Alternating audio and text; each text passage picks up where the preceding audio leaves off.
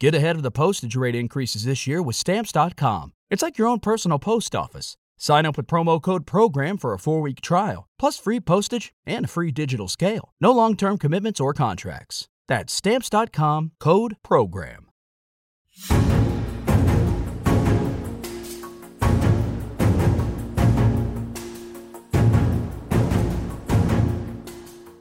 Hello and welcome to Politics War Room with James Carville, and I'm Al Hunt. This week, our guest is journalist, historian, and author Evan Thomas. His new book, The Road to Surrender Leading Up to Hiroshima in 1945, is just superb. Remember, we'll take your questions, so write into politicswarroom at gmail.com or send a tweet to at Politicon for next week's show. Now, we're going to get to as many as we can, but don't forget to tell us where you're from. And please check out the link to this week's sponsor, Real Paper, in our show notes. We thank you for supporting our sponsors. It really helps make this podcast happen. Please tell your friends about us and remind them to subscribe on Apple Podcasts, Spotify, or wherever you get your podcast. James, you and Simon Rosenberg have been lonely voices yelling the Democrats not only are coming, they're winning everywhere. Well, more are going to start to listen to you all after Ohio by a resounding double digit margin. Last I checked, about 14 points rejected a duplicitous Republican effort to make voter referendums much harder. Several takeaways from this, and they're really important. The context was abortion. And there's going to be a November referendum that would overturn Ohio's law which is a ban on any abortion after six weeks, no exceptions for rape and incest. The Republicans thought they could defeat this by raising the threshold by which it had to pass. They lost. That means the post Dobbs lift, again, it just signals anew, the post Dobbs lift for Democrats remains powerful. An August election is never easy to organize. Take two.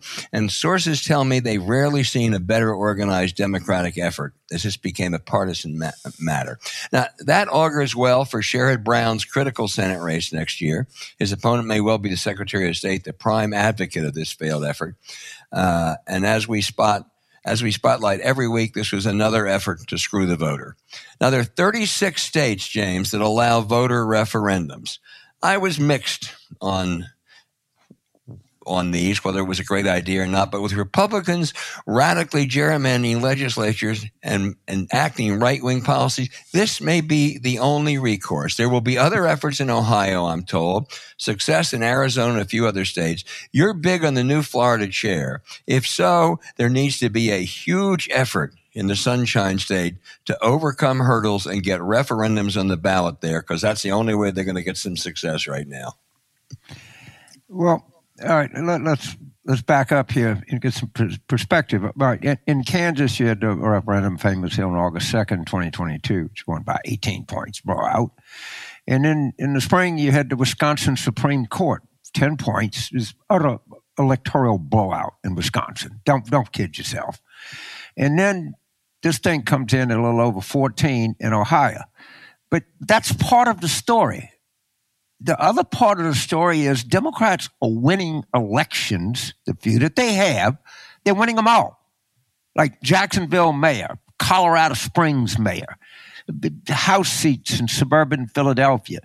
it's a very uh, a valuable tool in its own Daily Kos, a cost. Uh, they're, they're some, somewhat, they're reliable. They're left to me, but they, they're reliable. And they have an election tracker where they give you the all these off year elections, and then they, they give you the Biden Trump 2020 number, which a number in a vacuum is really not that useful. It's it's compared to what? The other thing that I would look at, and, and I may do it this afternoon on my own, but where this thing really did well was in the suburban counties around Columbus and, and Cleveland and Cincinnati yep. to some extent. And I, I, know, like, I think Knox County, which was a pretty Republican county, was a kind of 50 50 in this. I, am dying to see how, how this did in Jim Jordan's congressional district. I, it probably, uh, the, the no, it'd be almost hard to think they won, but they're pretty, pretty good. The, the big thing about what happened here moving forward to Senator Brown's race. The, the Democrats have no infrastructure in Ohio because they have no money, and it, it's hard to build a state party if you don't have the governorship, no statewide office, no no no senators, no anything other than, than Senator Brown. That's it, all we got. But all of the, this organizing they have and all of these names and all of these committees, and I mean, I guarantee this is 83% done by, by, by, women in Ohio, this, the, the, kind of meticulous organize they do. This is all going to be available uh, to Senator Brown in the fall of 2024. So that that's a bit, you know, pe- people in Ohio tell me be a little bit cautious about extrapolating too much of this from the Senate race.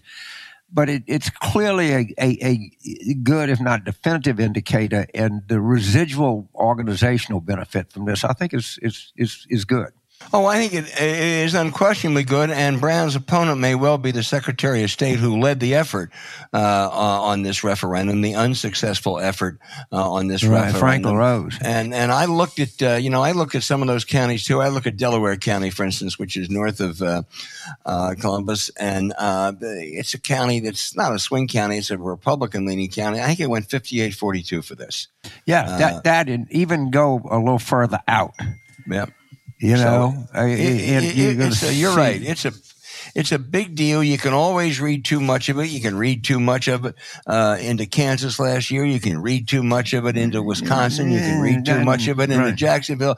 But you know, when you read too much into a whole lot of things, you start to read not too much into them, and uh, yeah, that's what's happening. I, you're, you're, right. It, but we don't read. We hadn't started. We're just starting to read something into it. I don't know how much it is, but I know when you you, you win elections. I mean, what you in, in even 2022, don't kid yourself. That was a Democratic win. Period. End of story. I know we lost some House seats and uh, we didn't have a very good night in, in, in New York, California. That was a win by any any historical way to look at it one time or another. And this is being done, I might add, the question ought to be asked is how tied are American elections to presidential approval and direction of the country? Because it seems like it's not as powerful. I mean, you know, in my formative years and uh, working in politics and your formative years of co- covering politics, it was gravity that, you know, two most important numbers in any off-year election, anything was presidential approval and direction of the country.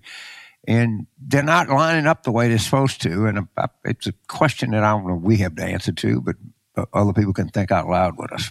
Right. Well, it was a good day yesterday, and um, I don't want to exaggerate it, James, but I think if I were Sherrod Brown, I would feel um, I would feel good today. I would think uh, the predicate's been set uh, for it to be uh, uh, a, a, a, better race than considered. I think earlier it was considered almost a toss up.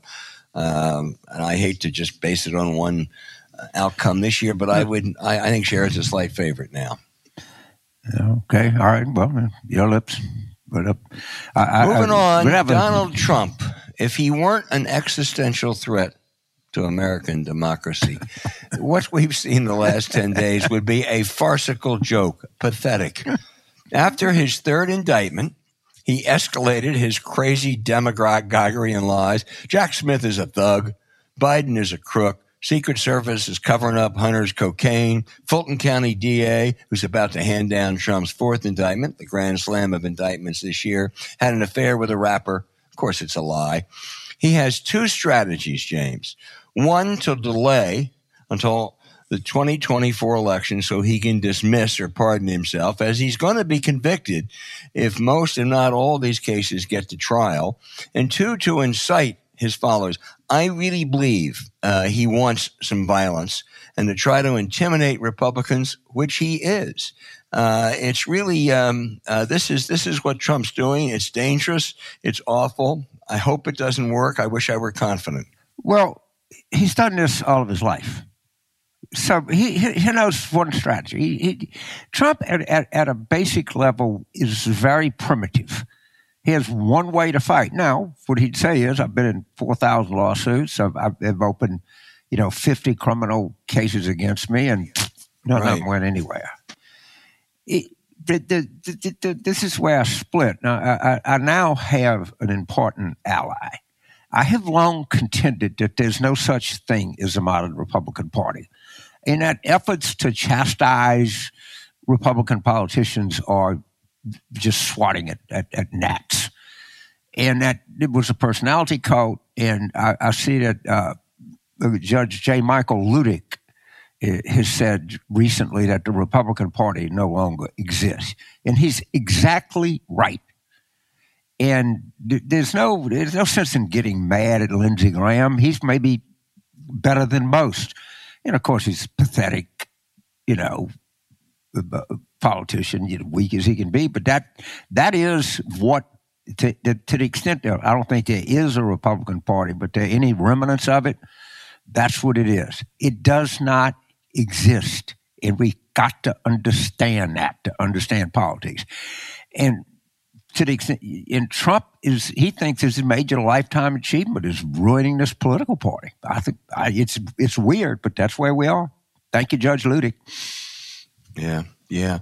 Let me make two other points here, um, political points.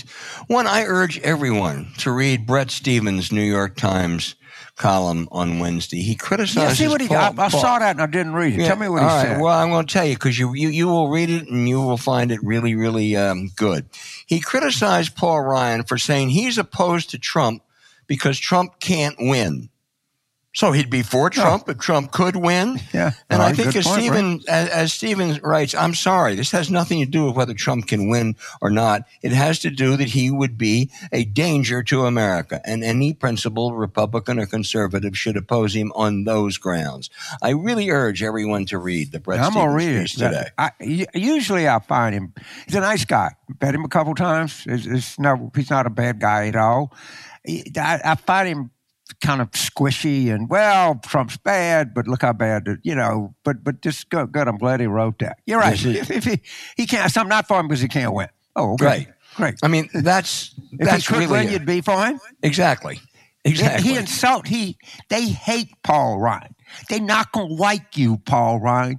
You're a, you're the enemy. They hate you more than they hate Sherrod Brown. And these people will never ever get over it. And I bet you, I, will give you one more thing. I bet you if you ask Paul Ryan who he's for, he'd say, Well, I'm thinking about Tim Scott.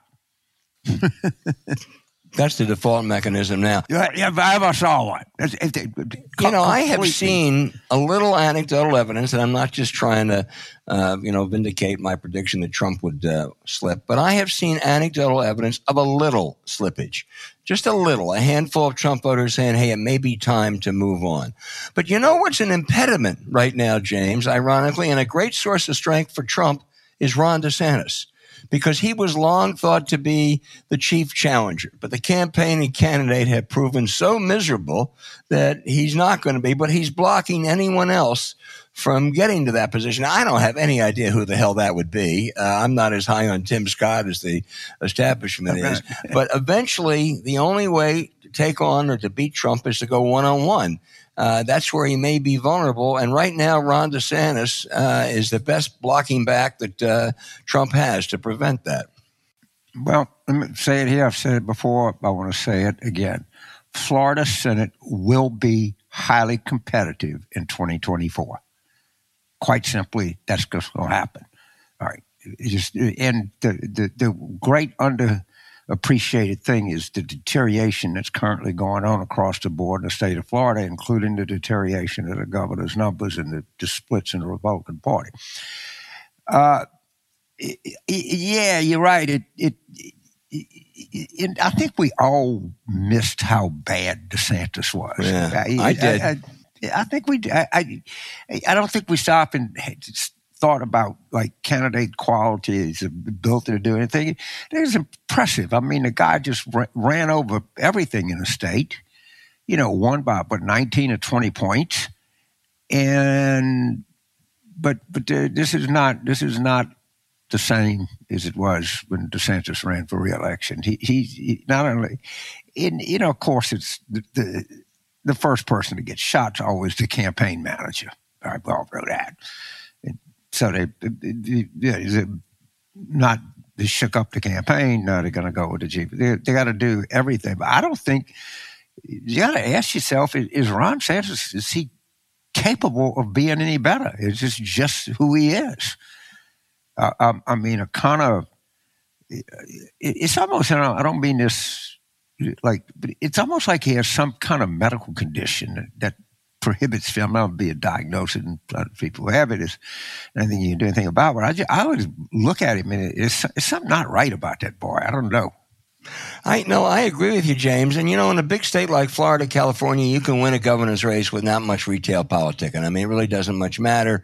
Uh, but you can't run for president uh, with if you are a lousy retail politician. Maybe you're not great. Maybe you're not Bill Clinton. But uh, you know, you have to have some talent there, and he has absolutely none. I think I quoted this before. Tom Rath in New Hampshire uh, says that uh, every time he campaigns, he loses votes. Uh, he's awkward. Uh, he's just, and um, it, it's just, I, I, I really thought that that I don't know, six months ago, the nominee would either be DeSantis or Trump. Uh, I, I would take DeSantis out of that equation. Now. Yeah, I, I, I, I, I like to. I think that, uh, continue to think that you, in a little bit, you know, a half a percent every day, that you might be more right than wrong, but it could be any, any number of challenges that that Trump is facing. One of the, the big ones is he keeps talking about Chris Christie being fat. And uh, Chris Christie would be the first to tell you that he's fat, you know, try to hide it. I, I, I think Trump might weigh more than Christie. I, would like to see them have a, a, a weigh off before the Elon Musk, uh, Mark Zuckerberg fight. I, th- I, think they could draw big ratings. If he likes big ratings, you step huh? on the scale. Yeah. I like One that. I think that's a that. Man, you, can raise, you can raise a lot of money, James. Uh, uh, oh shit! How much you think in uh, in, the, in the betting markets? Oh my well, God! I, I agree with what, you. What, what, would Christie be? What a twelve pound favorite? yeah, I, I, I, think I might make it more like seven or eight. Don't forget Trump's taller. But uh, well, you got to you know, get some points. You got to get. You got to give. You, you, you know, do Trump. You give. You, you know. I, what you know? We got to settle a line here. Is it nine and a half pounds? I don't know but you, are definitely going to have to set, set, a line for this. You got to build some, some, some real excitement here. You know, you can have prop bets over 300, under 300. Chris Christie, who's having a ball in this campaign, that I, I, think he would, I really think he would warm to that idea because Ooh, he knows what Trump's calling him and he's open right. about it. You know, let me make another point about Trump's health. Everybody talks about Biden's age and Biden's health. That's a very legitimate topic. Absolutely. But it's just as relevant for Trump. Trump is only three years younger and he's in a lot worse shape. He's fat. He's obese. He doesn't exercise. He eats terribly. So uh, I, I, think the age issue is very legitimate with Joe Biden, and I think the age and health issue is very legitimate with Donald Trump, though it hasn't gotten much resonance so far. Well, it, it, you know, as we know that that weight is a it can be longevity determinant. Right. And in order to, that voters can make a proper evaluation, I think they need to know his weight. I think well, he lies legitimate. about it. Well, of course he does. Right. But put him on a get, get get him a pair of boxing shorts and put him on a scale. They can make scales at a you know when you watch him weigh in for a big fight, those scales are back to the hundredth of a pound. That's not hard to do. If we could find that out. I love this one. I love this one. All right, here, here, it is. Here it is. The Chris Christie, Donald Trump weigh off. Uh, we're ready for it. Yeah, the betting line, DraftKings.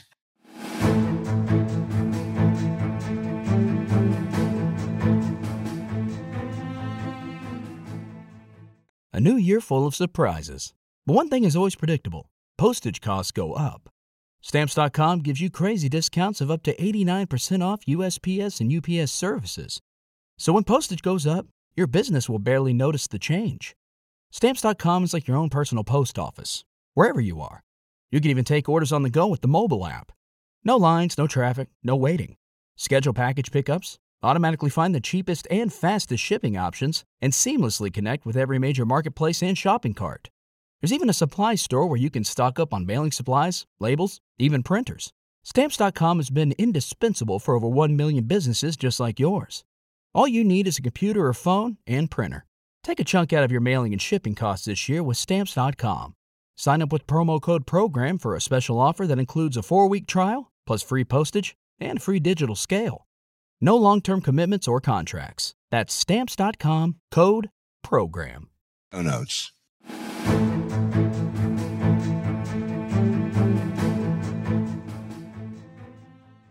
Hey, James, we're talking on Wednesday, August the 9th. That's the anniversary of the last time an atomic bomb was dropped on Nagasaki, Japan to end World War II, 1945. Our guest, Evan Thomas, one of America's great journalists, has written, I think, maybe the best book on those momentous times leading to that, on the politics in America and Japan in the summer of 1945, drawing on diaries and correspondence of the major players. The book is The Road to Surrender, and everybody out there ought to get it.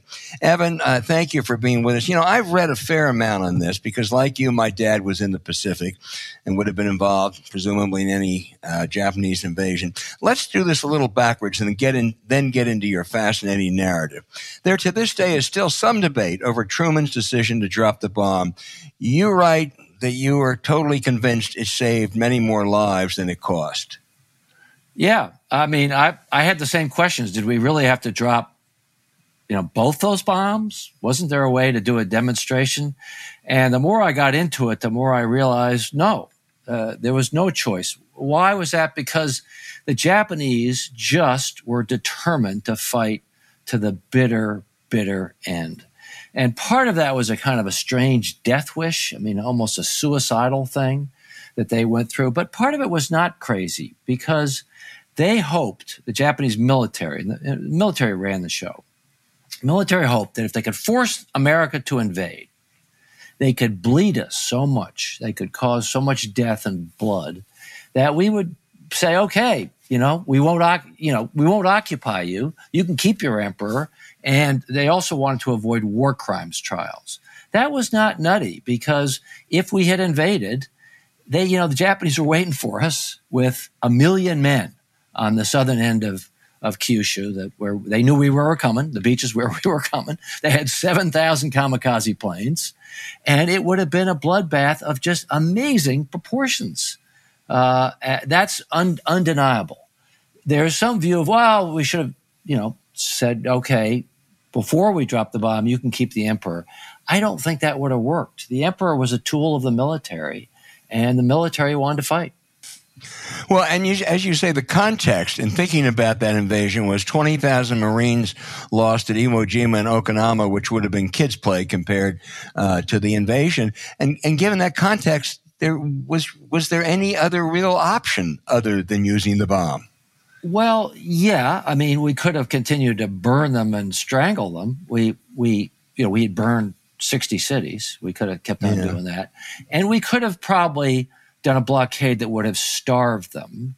Uh, but that would have killed a lot more. You know, in Hiroshima, Nagasaki, the death toll was appalling. It's about 200,000 all told. 100,000 quickly, 100,000 slowly. So that's a horrific number.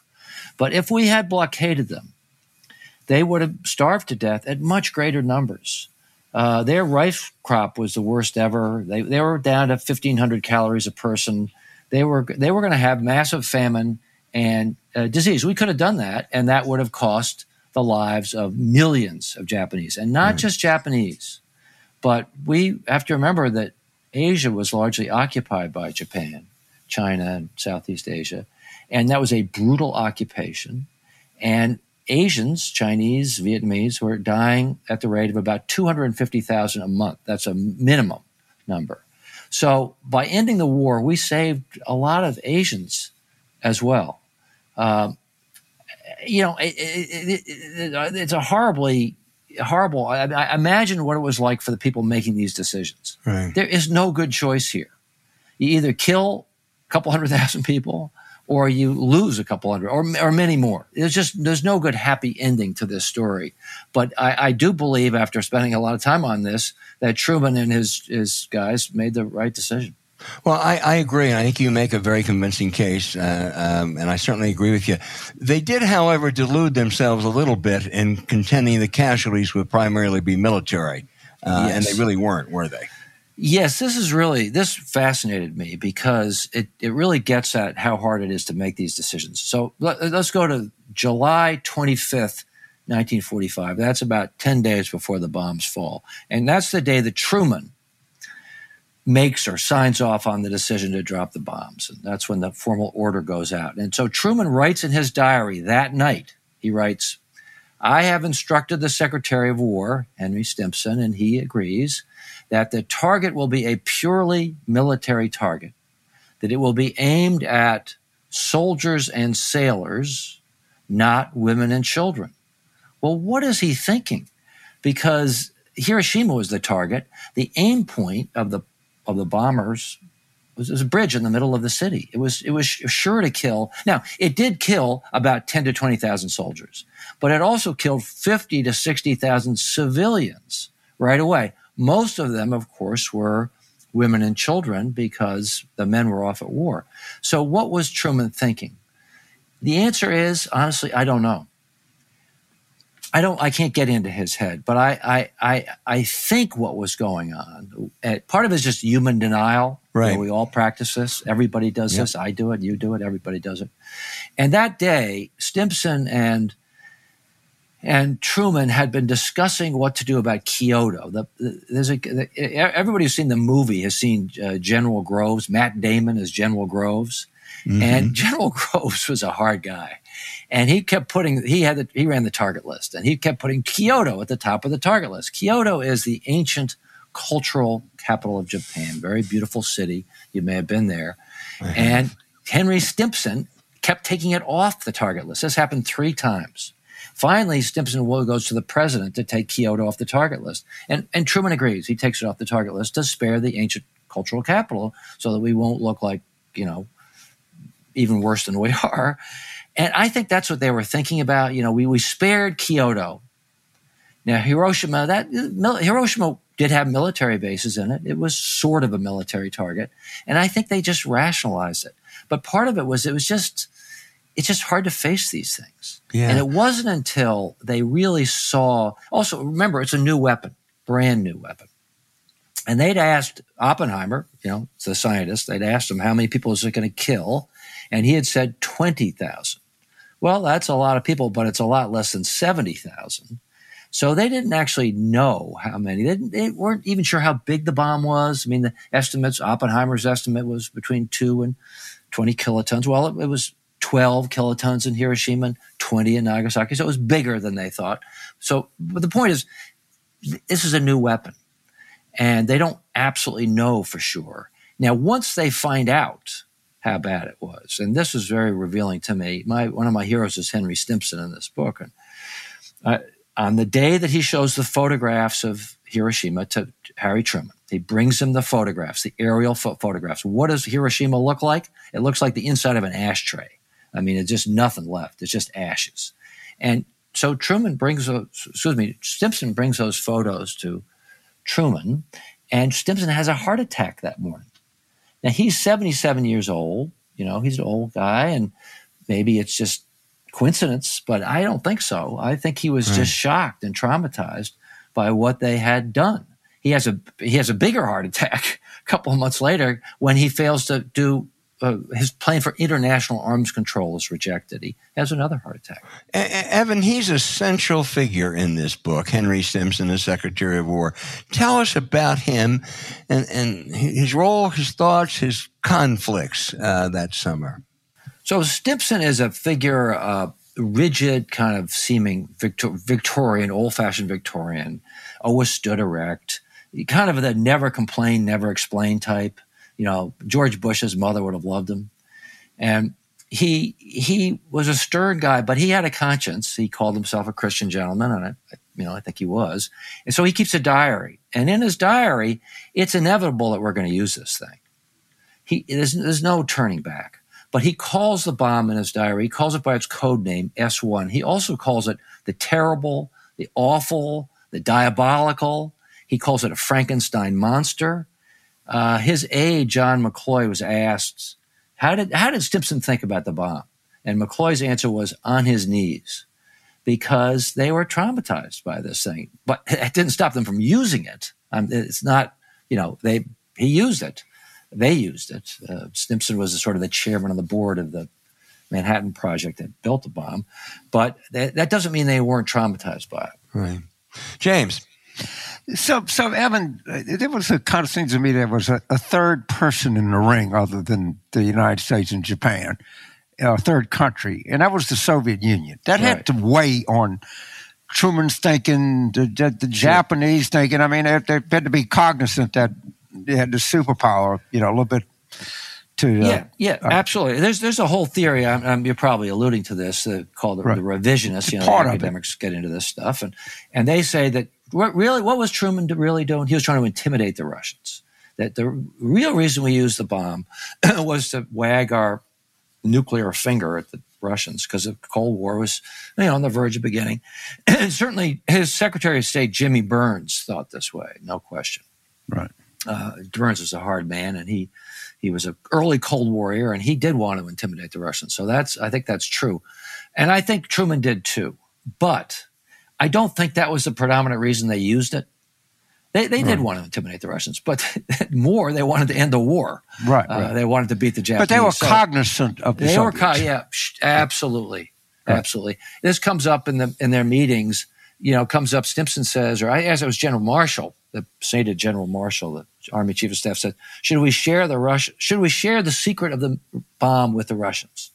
Absolutely not, says Byrnes. Byrnes isn't going right. to share anything with those Russians, and uh, and he's speaking for the president. So they reject early on, reject the idea of bringing the Russians into the tent. Now, as it happens, the Russians had spies at Los Alamos and knew all about the bomb. So they already knew what we were doing. And and when when the bomb goes off, Stalin makes sure they get to work fast on building their own bomb. So it's it's not as if it's not as if the the United States shouldn't have been paying attention to the Russians. They should have been, but it, it, was a bad bad idea to try to intimidate them with a bomb. And you know, you can say, or you can do a what if. What if after we dropped the bomb, we had shared the secret with the Soviets? What would have happened? Would that have put us on the road to arms control? That actually is what Henry Stimson wanted to do, because he thought, you know, we're going to get into a terrible arms race, and somebody's going to use one of these damn things, and it's going to be horrible. So let's share the secret.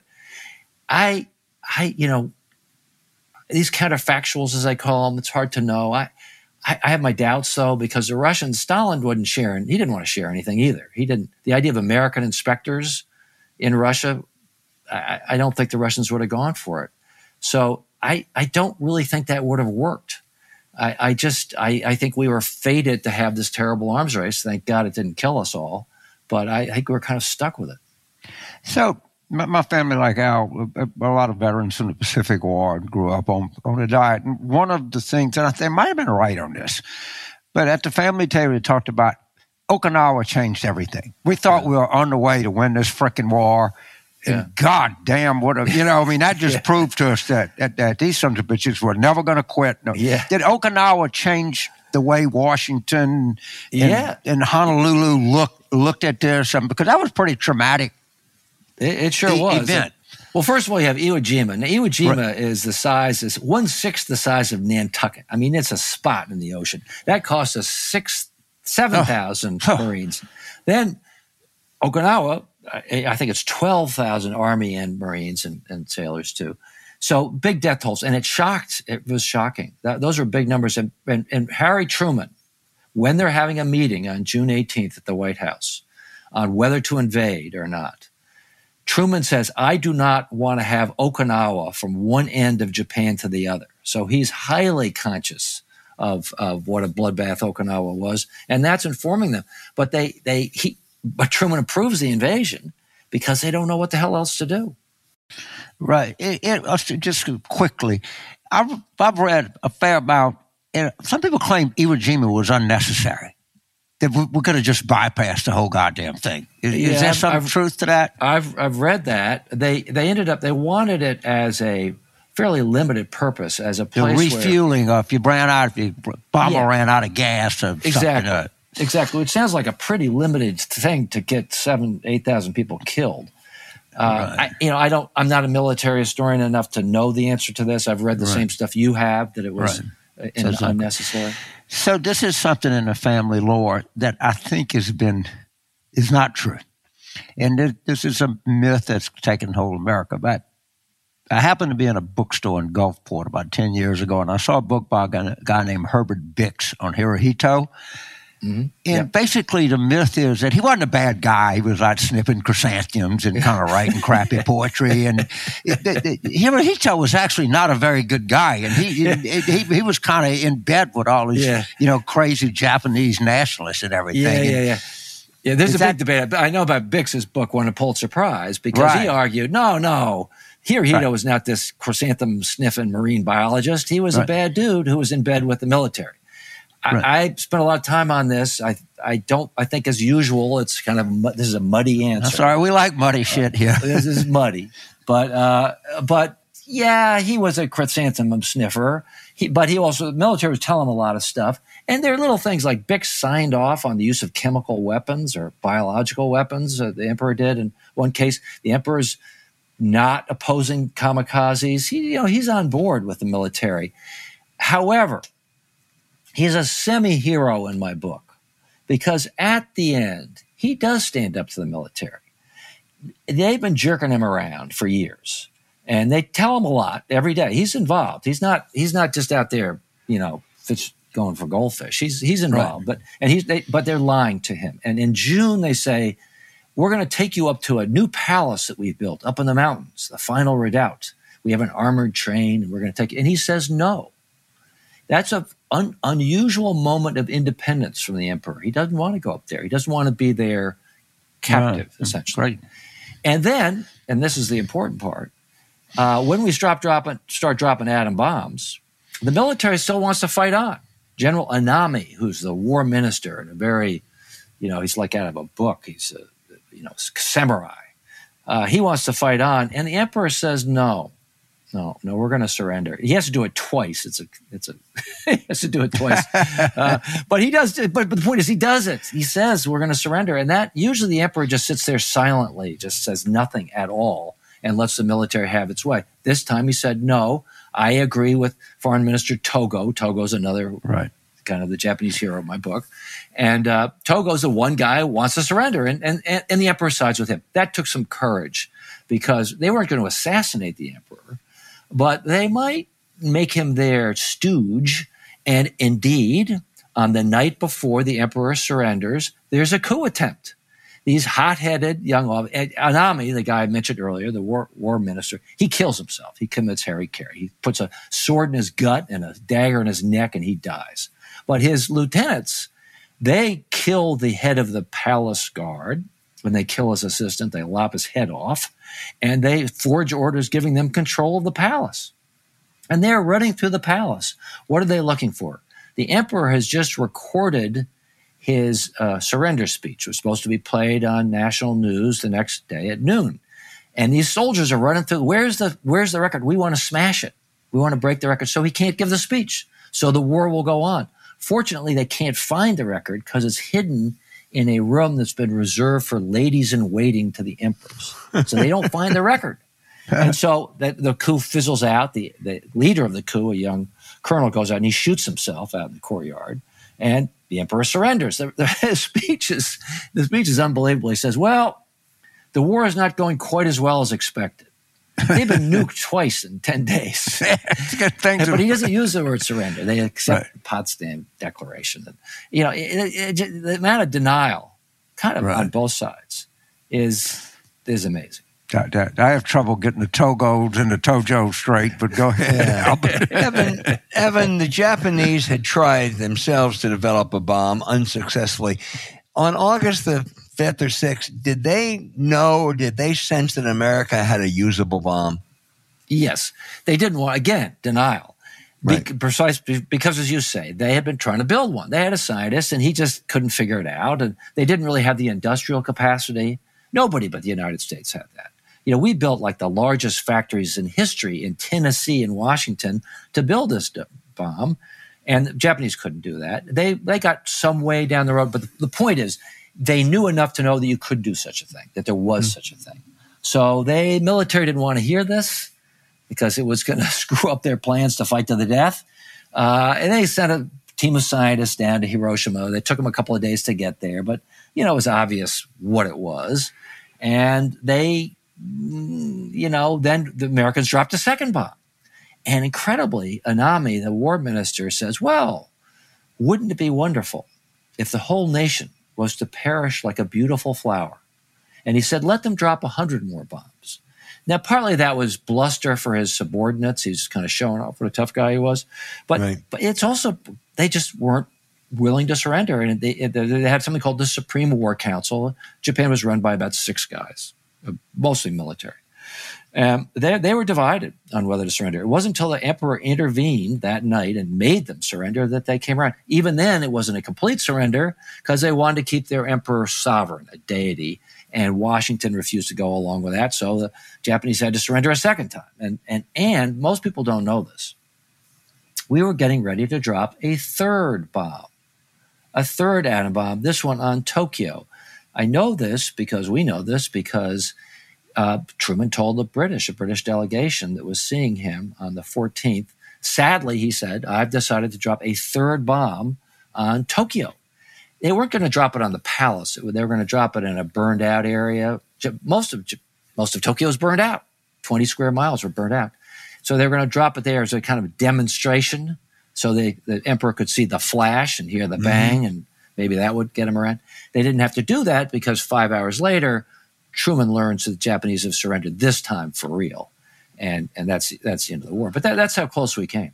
You mentioned several times Foreign Minister Togo. He was one of the three central figures in your book, and his diaries were fascinating. Uh, uh, tell us a little bit more about him. He's I, he's kind of an unlikely hero. He's even his friends thought he was charmless. Uh, is a doer. And guy. he wasn't he wasn't fully Japanese, was he? No, he was Korean. That's important, yeah. actually. He was Korean yeah. heritage. He changed his name. His name was Park, but his father had bought a samurai name so they could fit in better. And this is in Japan. This is important. Uh, he was not really, you know, one of them, and that gave him a little bit of distance. He he studied German philosophy. He liked Goethe and Schiller, and he was kind of a humanist. He didn't like the Nazis. He thought they were thugs, and he stood apart from the militaristic clique. This was important because he had some independent judgment. Now, he's also a brave guy because in Japan, if you were against, you know, the word surrender was forbidden. You could not use the word surrender.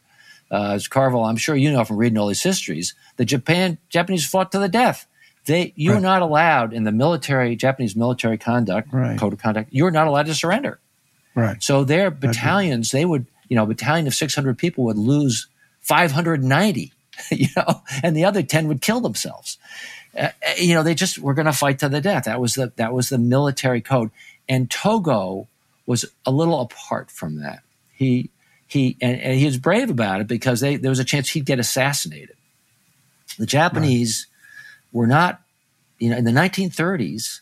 I think two or three prime min- two prime ministers were assassinated by these young hotheads who were militarists, and so it was a scary thing to stand up to the militarists. You, you took life into your own hands. And so uh, my man Togo was a brave guy. You know, uh, I'm fascinated by one part of this of your fabulous book. Most of the central players, Stimson, General Carl Spaatz, another uh, head of the American Strategic Force, another central figure, and Oppenheimer, they all went to their graves feeling a little guilt, or more than a little guilt, over what they had unleashed. Do you suspect they would be surprised today to see that that bomb hasn't been dropped again in more than three quarters of a century?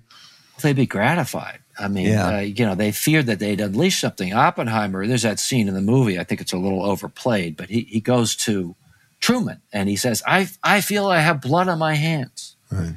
And Truman kicks him out of the office. In the movie, Truman's kind of contemptuous of him and sneers at him. I, I doubt it. I doubt that's what Truman did. But I, I, I do think it's true that Truman did did dismiss him and and Truman, you know, said, "Look, it was my decision, not his." Uh, he maybe referred to him as a crybaby, uh, but but the point is that you know, Oppenheimer was really upset by what he had done and thought that he had unleashed something on the world that would be used. And I think they all feared that. And it's a miracle. It's a miracle that it hasn't been. Now, I think that's partly because it was so awful. Mm-hmm. And the movie, you know, book, John Hersey's book, Hiroshima, has, you know, reached a lot of people and, and people saw how horrible it was. that it, it created a taboo. I, I, was I remember reading I wrote a book about Eisenhower and I read the minutes of the National Security Council and they were thinking about using an atom bomb on Korea in the Korean War. And they talked about this taboo, especially a taboo against using this horrible weapon in Asia another time. And that you could feel you could actually feel that restraining policymakers from using a weapon that weapon an atom bomb in Korea. They just there's a taboo. That taboo has lasted to today. Now, I fear, I worry that, you know, people have sort of forgotten how terrible these weapons are. And you have Putin, you know, talking about tactical nuclear weapons. And uh, there's, you know, you even hear talk about a the idea of a limited nuclear exchange with China over Taiwan that's in some of these war games. Boy, I, I maybe you could have a limited nuclear exchange, but I don't want to find out. Boy, uh, I, I, I sure agree. James? So, so Evan, you, you brought up the scene in, in Oppenheimer. I, I, that, I, that thing left me wanting. I, I, I, didn't think it was kind of. I, I, it wasn't very realistic. It wasn't, I didn't think that's who Truman was or who Jimmy Byrnes was. I mean, I, I know he's yeah, trying to recreate. I did, but that was not a high point of that movie. I didn't. No, I, I, I thought I, yeah, I thought the movie was tried to be pretty accurate generally, right. but that scene bothered me uh, because that sneering countenance. I don't think that's the way Truman. I'm quite sure that's the way Truman, Truman was right. not. I, I, just don't believe that. Yeah, it, I, it, I, think. I think. I do think that.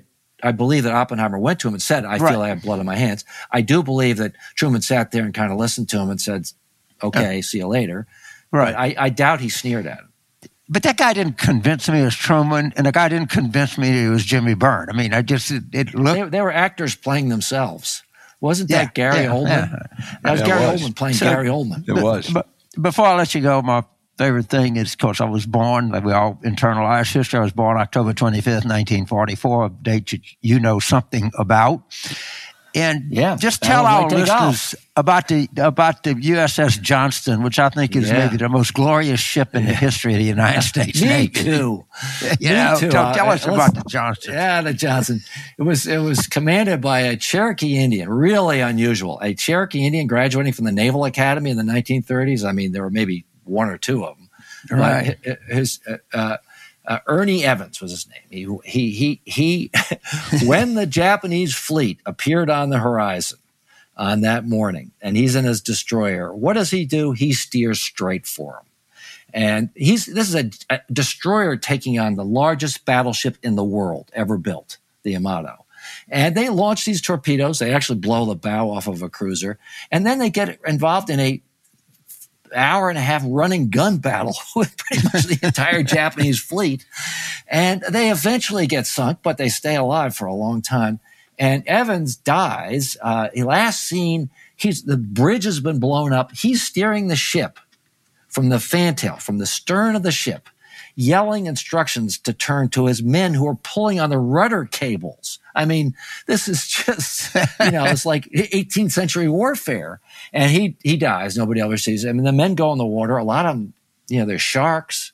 The U.S. Navy forgets about them for uh, a couple of days. Uh, uh, God, it's just an unbelievable story of heroism. Right. And uh, yeah, somebody should do a movie about that. Right. Didn't he get the Medal of Honor? What he posthumously governed the Medal of Honor for this? Yeah, Medal of Honor. I think. Yeah, I just my Boy, just if ever a guy deserved stories. It. you, you, wrote that in the book, and it, I was just so so moved by the story and the heroism. And it was just a little bitty shitty destroyer that wasn't even designed for ship to ship combat. Honestly, yeah, but this guy had no doubt. There's a. I, I interviewed a guy who was in a, in a, a, uh, a anti-aircraft gun right below the bridge, and the ship starts to turn, and he thinks, "Great, we're getting out of here." Because they can see the Japanese fleet on the horizon. Great, we're getting out of here. And the ship keeps turning until it's heading right for him. And the kid, this is a young man, he thinks, I'm going to die. Now he right. lived. He survived. What a, what a contribution you've made, and it's just such a fascinating part of history. I mean, we still we're going to live with it, you know. For, well, I, I would just tell everybody out there: uh, go, go read, go buy first, and then read Road to Surrender. It is the best account I've ever read on those uh, incredible months uh, leading up to August 6th. Evan, thank you so much for being with us. You have done You an bet. incredible job. You're the Thank best, you, man. James. Thank you, Albert. Congratulations. Really I'll come down and enjoyed see it. us at Walter's All right. book party. okay. See you later. I'll do, Th- I'll thank do you, that. Evan. Yeah, good deal. See- see All right, you man. guys. All right.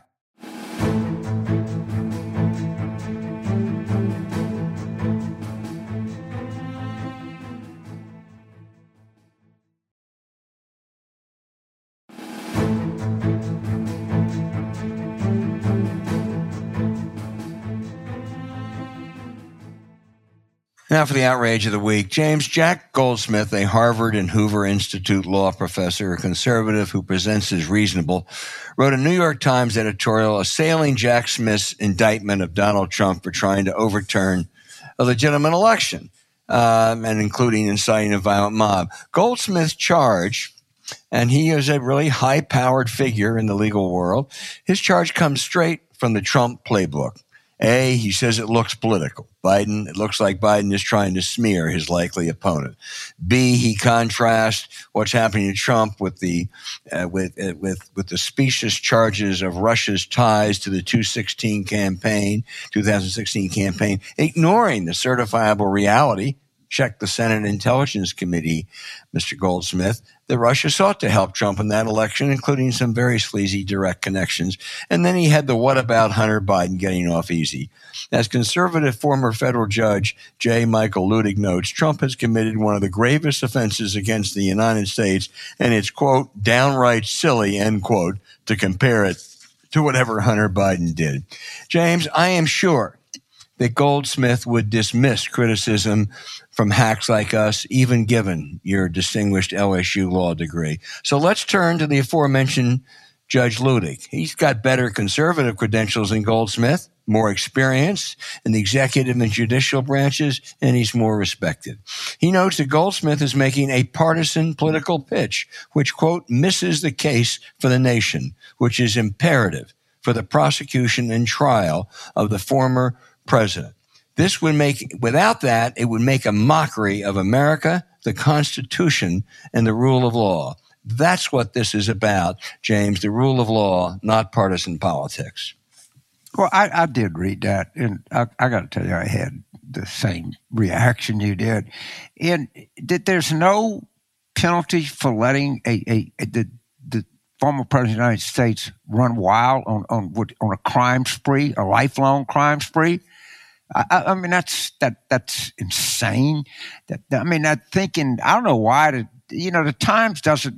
I, I'm fine with them publishing different opinions, and they should. And uh, I, I defend them for that. But but this was so fucking vapid and stupid and made no sense. I, I they should have given him another forum to do it.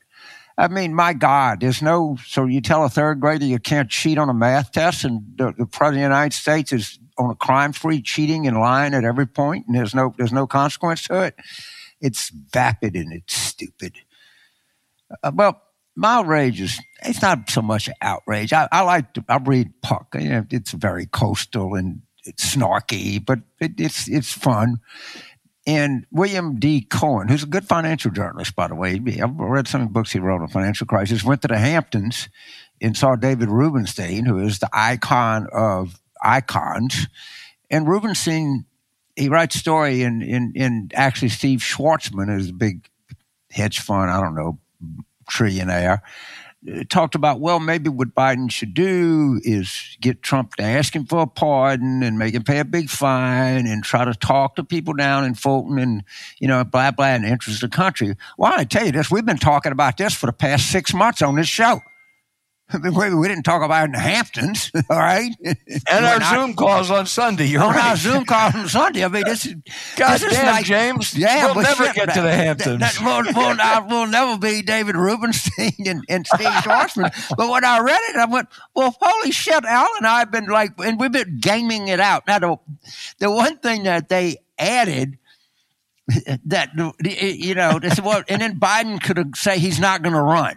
But, all right, come on. I, I, I don't views whether Biden should run or not, but that, that, that's so, so Wall Streety, if you will. But it was almost when you read it, it's exactly the same shit we've been saying for every Sunday for six months is, you know, how do you, how do you, what would you do if you were Biden and this happened?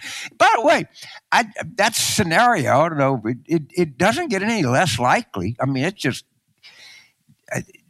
the country's got to, I don't agree with Jack Goldsmith at all, and but we got a lot to deal with here. Yes. And letting him go is not one of them at all. I mean, there's got to be, but uh, it's going to take some. It's, it's going to take some ability to land this airplane. No, you're you're right. Look, this is a dangerous uh, trail we're on. There's no question about that. There are real dangers and downsides to what we're doing. It would be far greater dangers and downsides not to do what Jack Smith is doing.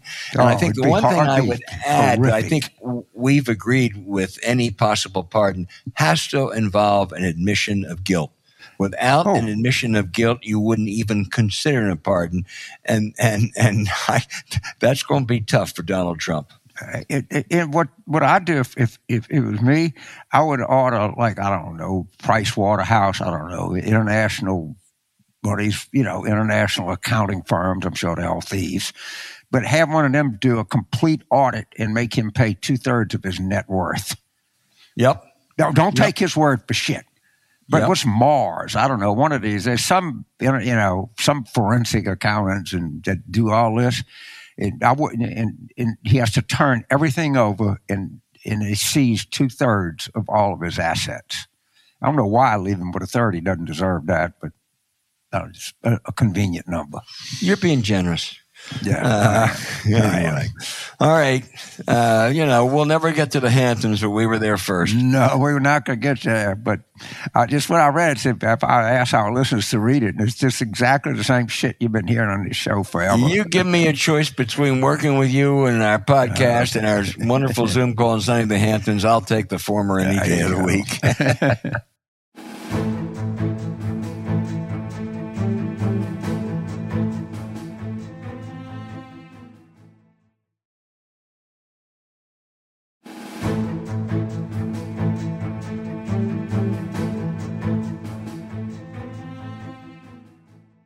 Okay, now we go to our listener questions, which are one of our favorites always. James, the first comes from Melvin in San Jose, California, who says in 48, Harry Truman was believed to be unelectable. Even his own people were convinced he was going to lose. So he decided the best strategy was go directly to the people of the country in person and speak plainly and directly about his voting record and tell them if they voted for him, they were voting for themselves. Truman went everywhere. Can we expect that from Biden? I, I, think that that's what they are are, are trying to do. I mean, their their options are a little bit uh, fewer than what Truman had, and you know, Dewey was a good father at a different time. But uh, the one thing that only would give Democrats some hope is, is you know, we talked about in the show, the president's approval and direction of the country doesn't seem to be the determinative fact in these elections, and you know, I, I, I don't know. But what people are scared of is that the, the Biden numbers just don't get any better.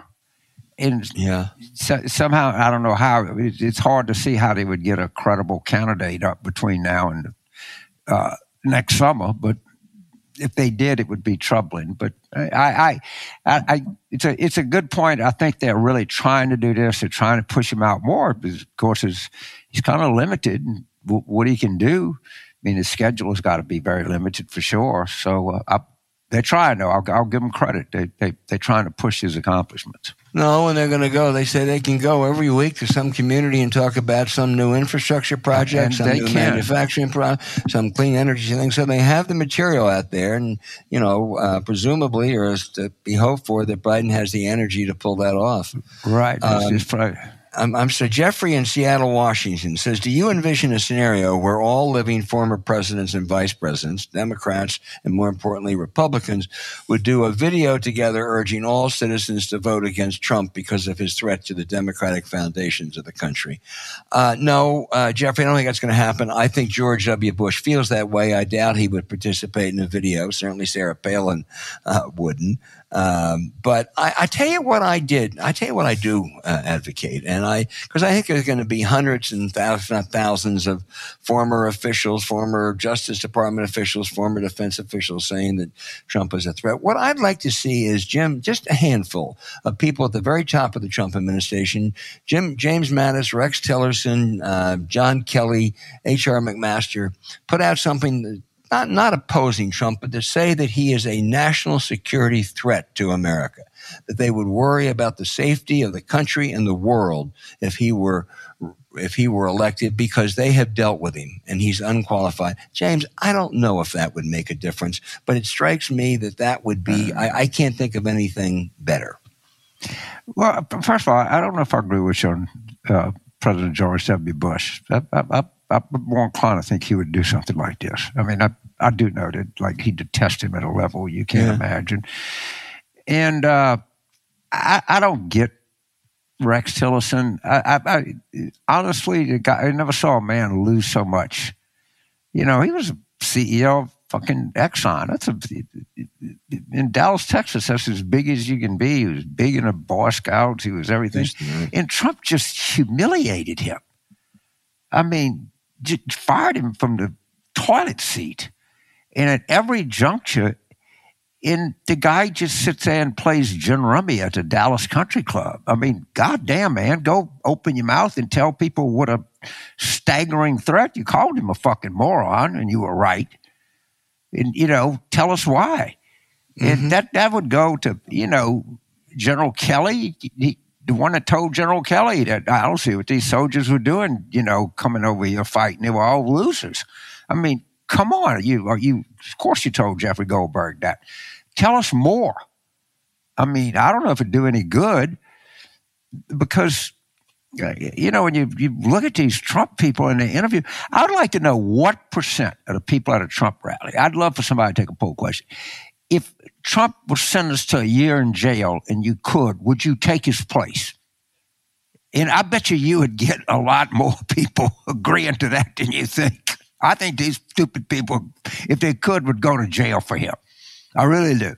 But uh, Bill in Havertown, Pennsylvania, James says the right. youth vote turnout is going to be low no matter who's running. Oh, they need to be instructed in the importance of voting. What do you do? Look, the, the, the most disturbing thing to me is okay, the Biden's approval is 41 and a half. That's not very good. That's disturbing. The really disturbing thing, and it's true of any poll you look at internally, our number among blacks is not is very lukewarm, and our number among and I'm talking about Biden's number among under 30 is very lukewarm. Now people will say, well, you're going to win. You're going to win. You, you, know you're not going to lose blacks. You're going to get over. Well, yes, but it's all about. And take thirty seconds to explain this. It's all about share. And if you don't have a robust share uh, uh, uh, uh among black voters, something twelve is fa- fairly ideal. Obama got thirteen. That's pretty hard to duplicate. But if you fall lower than that, you, you, the, the share's going to go up somewhere vote. else. Yeah, share of the overall vote. And it's not just if the black share is 11, that don't mean you just getting 1% less of a, of a constituency that you get 93% of. Somebody else is getting more. Right. And the same right, thing right, with young voters. And I, I don't, I, I, think it's like under 30, 17%, but I, I don't hold me to that. Right, it, right. It's in the back of my mind. But if you don't hold up your end of the bargain, that's how you're going to lose. Yeah. right now, you know, they can't stand Trump and they're not Republicans, but they, are not very excited about voting Democratic either. And that's not a good mm. sign. No, no, it sure is not. Um, Jeremy in Clarksville, Arkansas says, explain what happens if Donald Trump is the Republican nominee for president but convicted has been convicted by one of these charges. Does he stay the nominee or does it go to someone else? And what if he is the nominee but the Republican convention hasn't made their choice yet? Can they go against the voters? It is entirely up to the Republican National Committee. And there's two points I would make. Number one, by all accounts, Trump has taken over and dominates the Republican National Committee, which has a weak chairperson. So my guess is that Donald Trump, no matter whether he's convicted or not, uh, if uh, he's got the necessary votes, uh, he's going to be the nominee. Yeah, I, there's no Republican Party. I mean, yeah. the idea that there's some, you know, chamber of commerce guys and everything, and they're going down to the country club and you know, scratching out plans. And no, and he's in complete control, and they can't power. They can't win an election without him. So let's, let's just assume that he's convicted, even he's in jail. That, that that's going to make it even harder to get rid of him. Right. Not right. easier, harder. Right. Right. And, and we, we just got to, it's hard to like be, you know, almost 79 and have to come with the grips that something that you've known all your life no longer exists. That, that would be the Republican Party, but it no longer exists. It's over. You're right, Judge Luttig. It does not exist anymore. And right. they, they, their personality cult, and they're not going to change. James, Linda in Louisville, Kentucky, uh-huh. via New Orleans, asked, uh-huh. Why aren't we being reminded of the disaster Trump was in handling the decade's biggest crisis, the COVID crisis? Will we see commercials of his incompetence? You know, perhaps his primary opponents will remind everyone. I think probably not Linda, but he he was a disaster. His own um, his own top expert on this said he probably cost a couple hundred thousand lives and yet it seems to have disappeared, James. Well, first of all, I can't wait. I'm coming up to Louisville uh, doing a fundraiser for Governor Beshear on 22nd of August, and uh, I, I, I, love Louisville. It's one of my favorite places. It reminds me a lot of New Orleans. You know, they have the fleur de lis, the same same symbol we do. So I, am looking uh, forward to that. Uh, what, what, was the question? I lost my. my the question was COVID. Uh, okay, Trump's right. so, disastrous performance. Saying, uh, uh, all right. All right. On COVID, you got to understand Republican voters. Oh, DeSantis is attacking him for doing too much. Yeah. How, how you, it's not going to help you with Republican voters saying, uh, uh, uh, boy, he, he didn't take this. I mean, it's going to help you if he didn't take COVID seriously enough. That's what they want to hear. Remember, he told Bob Woodward on fucking tape at the beginning of this, I'm playing this down. The yeah. death rate in the United States was one of the highest in, of, of, all of the uh, industrialized, advanced nations in the world. We had over a million people die and, and, and forty percent of the country said, "Oh, it wasn't that much." They overbought it. That's how that's what that's how nuts the country is. It's a point, but they, they can't run on that because DeSantis is not being doing very successfully. But remember when Trump went to North Alabama and told those people to get vaccinated? And he got and booed. They literally booed him. Right. All right. They, they don't want to hear that shit. It was right. all made up, and Dr. Fauci and uh, you know international cartel, whatever. It's all so fucking insane and depressing, and and everything. And you know what? They're not going to get better because they wallow and they relish their own goddamn ignorance and stupidity. I'm sorry, but that's it. But thank you for the question, but they, they that's not what's going on. I I I, I agree, James. Sadly, Cindy yeah. in Berwick in Berwick, Pennsylvania, oh, says, it, Berwick, it, says yeah. it seems strange that Mark Meadows. Uh, so far seems to come out clean in all this, uh, and he's been very quiet. Do you think he's talking to the higher ups? I do. Mm. I don't know anything, but I do. Hmm. Uh, I suspect mm. that Mark Meadows may be Jack Smith's uh, best secret witness. Um, if that's right, I think Mark Meadows knows everything. Uh, you saw mm-hmm. when his aide Cassidy Hutchinson testified before the January 6th committee, and I think she knew a lot, but Meadows knows a lot more. It was very revealing. And if Mark Meadows has turned, uh, two things. I'm looking forward, A, to what he says. I'm looking forward to how Trump now describes his former chief of staff and chief confidant you know, in the history of crime literature, uh, one of the most famous titles ever was a, a Sherlock Holmes was called "The Dog That Didn't Bark." Yep. Yep. Okay. this dog is not barking. I wonder why, because that's that's not the normal instinct. And I, I guess it was Michael Cohen, but it's hard for me to see how he does. He's not government evidence. It just really is. I mean, he hadn't said a word, he hadn't been subpoenaed, he hadn't been mentioned He's not co-conspirator number six or any of that stuff.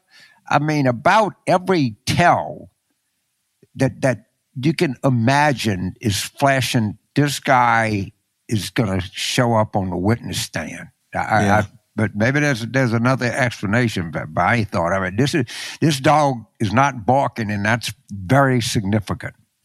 I agree. Finally, Elizabeth in Embreeville, Pennsylvania. We're a big Keystone State um, questions right. today. She, uh, she said, we, we can't convince Biden to step aside for a younger candidate. So rather than sitting around worrying about the end of our democracy, I think we should devise a plan to decrease, to decrease the chances of that happening. So, James, she's going back to the second of your worries, which is why is black voter enthusiasm down and what can we do to change it? Thank you. That's the money question. The answer is I don't know. But no one, and you're doing something that I cannot get people to do is ask the question. You know, right. Why we don't have a large research project commission to find out some in-depth attitudes, and I, I think a lot of our problem, my guess is, I would really look at, at, at blacks under forty, but we're not connecting they're not connecting with us. In, in Biden, by the way, he's, he's, I think, hands down the best president Black America ever had. I, Clearly Just look at the numbers. Look at the look, at, look at, the jobs and everything right, else. Right, I, I, mean, I can't tell you, but inspirationally in terms of identity, but the, the points of Black America under Biden significantly better than was under Obama. yeah. Than anybody, no one. The, the differential in employment rate is down to, to you know numbers that you wouldn't believe. There's still more whites employed, but not nearly like it used to be. And, you know, hourly workers, which are a huge number of, of, of blacks in the United States, they've had, and the appointments have been, you know, staggering. So I, but but uh, we're not. It's not connected. The the, the two we, have, we haven't we haven't put them together. And thank you, but you, you, at least you're thinking about it and noticing it. I don't see other people thinking about it or noticing this. I really don't. I raised it with a top White House person who I saw at an event, and the answer basically was, "Look, we're doing great. We're beating, you know, we're getting eighty percent of the black vote or whatever." Ninety That's irrelevant. I mean, if you get yeah. if you get ninety percent of eleven percent, that ain't the same as getting eighty nine percent of fourteen percent. I mean, no, just, and it's also it's that, uh, that that you know the, the share goes somewhere else. That that that that's that's just that stupid, antiquated thinking. It is a problem it is a problem. And it's all across the board a problem. And it's being masked by the fact that we, we doing, you know, really well in these elections. But uh, you, you, you, and plus it's the most important voting constituency in the Democratic Party. And for some reason, we're not exciting them, and we ought to find out why. James, before we go, I want to just report to you the news that just came in that Dylan Crews for the Fredericksburg Nationals today hit a grand slam home run. Oh, my goodness. That's the future. I hope, man. We need a future. You know, we hit one in Fredericksburg. I believe so. It, it's a grand slam, and it says FXBG Nats. That looks like Fredericksburg to me. anyway. it's got to be. I, yeah, I wonder what Skenes and uh, all these uh, young people we saw in the College World Series. Uh, uh Rhett Lowder, you got, uh, and watch us. Uh, this guy from Florida, man, he's, he's good yeah. too. a lot of good young Wyatt, but something like Listen, we love those. We love those. Yeah, uh, those great letters, questions those today. emails. The great questions. If we didn't get to yours today because we can't get to all of them, please send it in again next week. So thank you for the for the questions. Uh, we love them and keep them coming.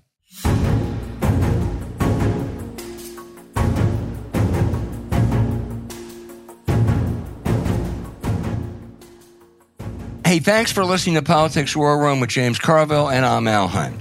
Don't forget to send your questions for us by email to politicswarroom at gmail.com or tweet them for next week's show at Politicon. Following this episode, we'd really appreciate it if you check out the link to this week's sponsor, Real Paper, in our episode show notes. We thank you for supporting them because when you do, you help make this podcast happen. To keep up with us, subscribe to Politics War Room and Apple Podcast, Spotify, or wherever you listen. You can also find other shows you might enjoy on the Politicon YouTube channel or when you search Politicon on your favorite podcast sites. Remember, please rate the show with a five star review We'll be back next week with another show as we continue our war room planning.